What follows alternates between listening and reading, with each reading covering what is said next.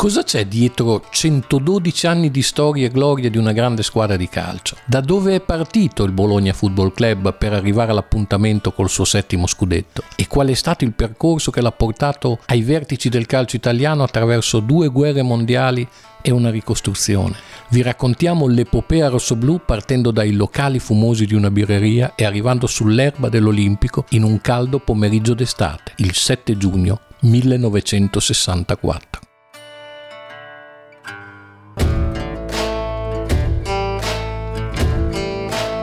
Undicesima puntata. I magnifici 30. Schiavio e gli altri. Teresina Muzzioli, Piren Genovesi, Geppe della Valle, Sinsela Pozzi, Gisto Gasperi, Gianni, il gatto magico, Eraldo Monzeglio. A fine anni 30 Carlo Reguzzoni. Sono i cavalieri che portano il Bologna tra le grandi del calcio. E poi ci si mettono anche gli oriundi. Quando la carta di Viareggio, voluta dalla FIGC di Arpinati, mette al bando gli stranieri, allora si trova il modo di aggirare l'ostacolo. Le società pescano in Sud America talenti di origine italiana. Il Bologna si butta sull'Uruguay e per primo trova Francisco Fedullo, che in patria era stato squalificato a vita per aver colpito un arbitro, poi amnistiato dopo il mondiale 1930, vinto proprio dall'Uruguay, a patto che trovasse dimora oltre confine. Dopo di lui Rafael Sansone, che diventerà Faele e non lascerà più Bologna. Fenomeno in campo e più in là nel tempo dirigente rossoblù e fedelissimo del presidente Dallara. E poi Michelangelo Andreolo a dare continuità a un filone che a fine anni 30 porterà in rossoblù anche Hector Puriselli Segna, 135 presenze e 80 reti, Segna appunto, da idolo dei tifosi dell'Ittoriale che lo ribattezzano Testina d'Oro. Nella prima metà degli anni 30 il campionato è segnato dal dominio della Juve che vince 5 scudetti in fila dal 30-31 al 34-35. Il Bologna accusa proprio nel gennaio del 31 la partenza del mago Felsner che dopo 10 stagioni rossoblù saluta la compagnia sul finire del girone d'andata per andare in cerca di stimoli nuovi a Firenze. Rimedia comunque un terzo posto e l'anno dopo sarà secondo dopo una partenza fulminante con 19 risultati utili consecutivi prima di cadere sul campo della Lazio. Ma è a livello internazionale che Schiavio e compagni diventano lo squadrone da battere, conquistando prima squadra italiana a riuscire nell'impresa la Coppa Europa nel luglio del 32 con Gyula Lelovic in panchina e ripetendosi due anni dopo guidata da Lajos Kovacs. Poi arriverà l'era di Arpad Weiz Saranno altri scudetti e un trofeo internazionale più unico che raro, quello dell'esposizione di Parigi nel 1937.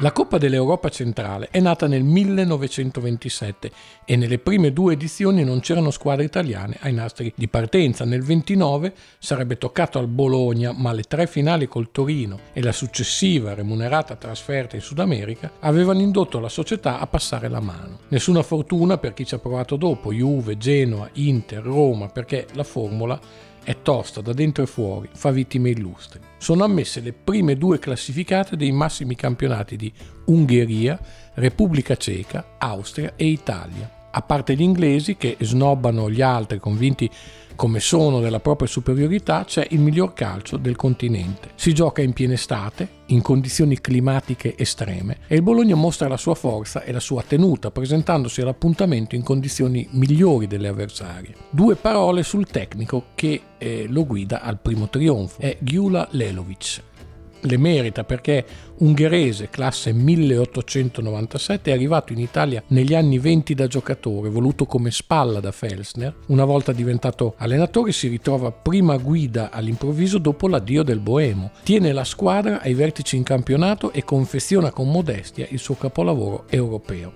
Non se ne andrà più dall'Italia, lavorando a Livorno, Palermo, ancora al Bologna alla fine degli anni 30 e infine dedicandosi ai giovani. In un giorno degli anni 50 scoprirà un tredicenne mingherlino pieno di talento, lo chiamerà al campo di Via Serlio e lo aiuterà a crescere. E quel ragazzo, Giacomo Bulgarelli, lo ripagherà diventando una bandiera rossoblù.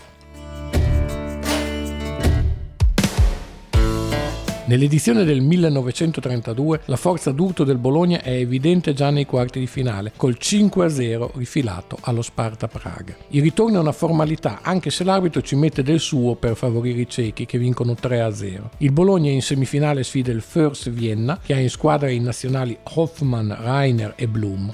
All'Itoriale finisce 2-0 con le reti di Sansone e Maini, risultato difeso coi denti nella partita di ritorno, vinta dagli austriaci per 1-0. Senza saperlo il Bologna ha già il trofeo in tasca perché nell'altra semifinale incidenti assortiti tra Juventus e Slavia Praga portano all'esclusione di entrambe le squadre e la truppa di Lelovic vince a tavolino la Coppa. Per gli standard dell'epoca, la stagione 1933-34, in campionato è una delusione. Il Bologna finisce quarto, a 11 lunghezze dalla Juve e in panchina si avvicendano Achille Gama, la triade genovesi Perin Schiavio e infine Kovacs, che raddrizza il timone fino al trionfo in Coppa Europa. Si gioca tra giugno e settembre. Le squadre invitate stavolta sono le prime quattro dei rispettivi campionati. Debutto contro gli ungheresi del Boxai, 2-0 a Bologna, 1-2 a Debrecen, poi sfida la Rapid Vienna con goleada al Littoriale 6-1, doppiette di Reguzzoni e Schiavio e KO in influenti in Austria 1-4. In semifinale c'è il fortissimo Ferencvaros di Sarosi, ma il Bologna tiene in trasferta 1-1 e dilaga in casa 5-1 e Schiavio ne fa altre due. In finale c'è l'Admira Vienna che ha tra i titolari parecchie colonne del Wunder Team. Il 5 settembre del 34 in Austria i rossoblù cedono di misura. 2 a 3. Quattro giorni dopo si prendono la rivincita con gli interessi, in un caldo soffocante. La combattività dei ragazzi di Kovacs surclassa l'eleganza dei viennesi, fantasia e pragmatismo si fondono.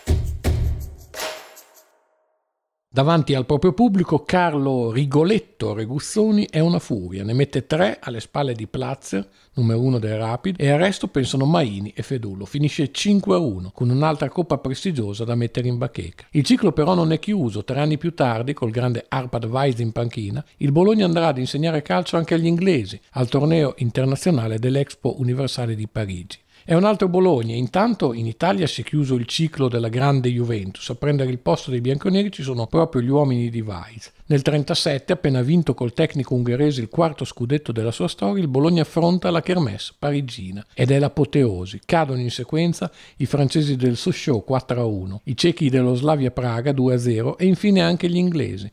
In finale il Chelsea è asfaltato 4-1 con la solita tripletta di Carlo Reguzzoni. In Europa non c'è una squadra di club che valga il Bologna.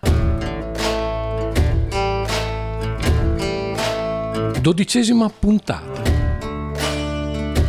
Che fine ha fatto Rigoletto? Questa è la storia di un caso irrisolto, non saremmo certo noi a trovarne la soluzione perché intanto il tempo e la storia hanno fatto il loro corso. Però possiamo almeno cercare di farci un'idea del perché uno dei più grandi giocatori di calcio della sua epoca, uno che era stato definito da un tecnico di prima grandezza come Hugo Meisl la migliore ala d'Europa, abbia collezionato nella sua lunga e proficua carriera soltanto una maglia azzurra, per di più molto avanti negli anni del perché a Carlo Reguzzoni, ancora oggi secondo cannoniere della storia del Bologna con 145 reti segnate in maglia rossoblù, sia rimasto quel grande ed inspiegabile rimpianto.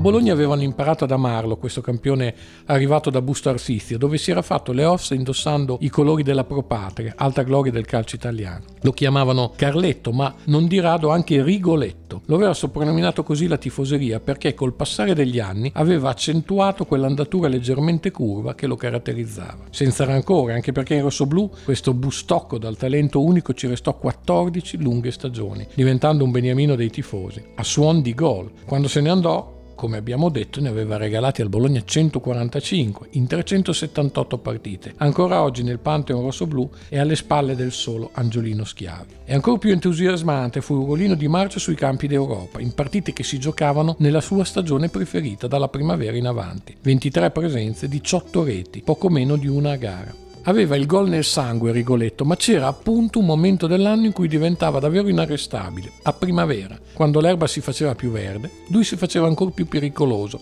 del solito. In società si erano stampati bene il suo nome in testa nel 1929, quando Carletto, che indossava i colori della Propatria, fece letteralmente impazzire un maschino esperto come Pierino Genovesi. Piren a fine partita andò dritto dal mago Felsner, che lui chiamava molto più prosaicamente Lumas, e gli parlò schietto, come era sua abitudine. Quello lì è un fenomeno, ma perché non lo facciamo venire a Bologna da noi? Fessner non aveva bisogno di prendere nota, aveva già pensato la stessa cosa.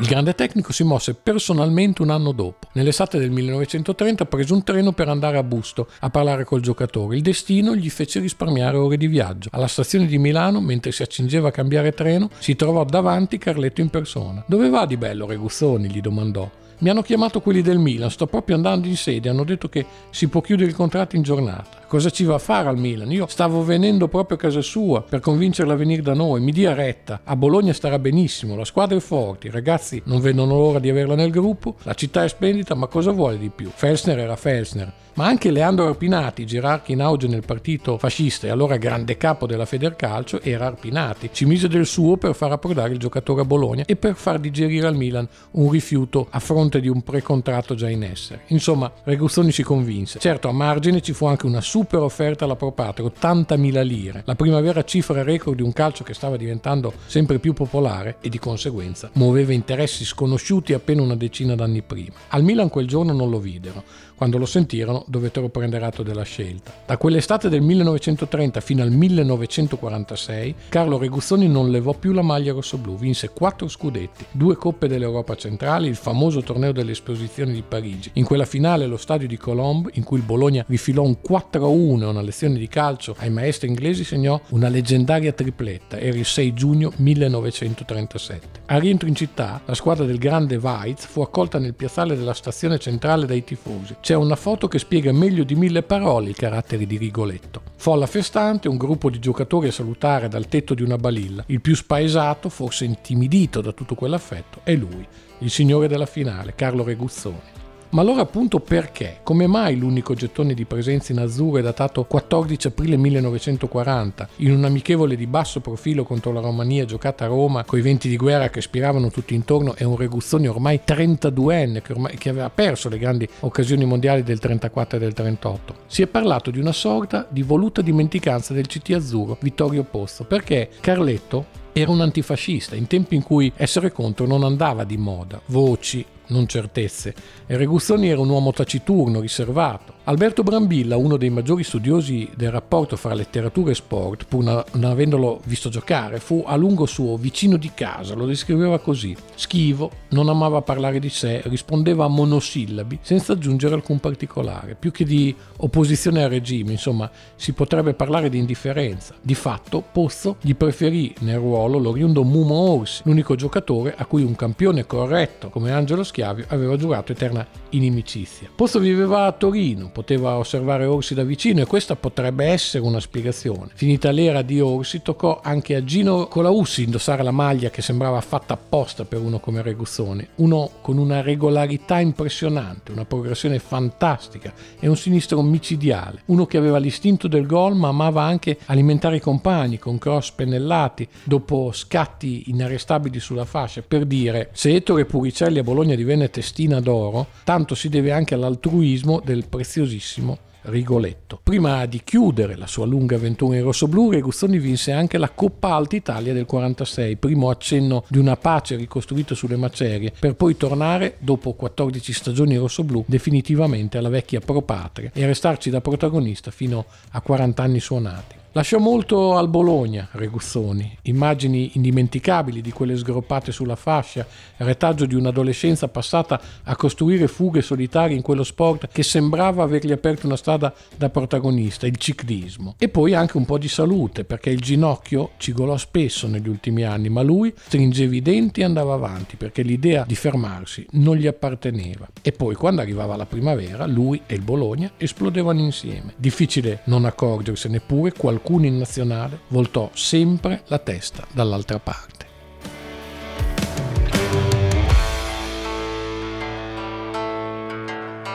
Una produzione Radiabo.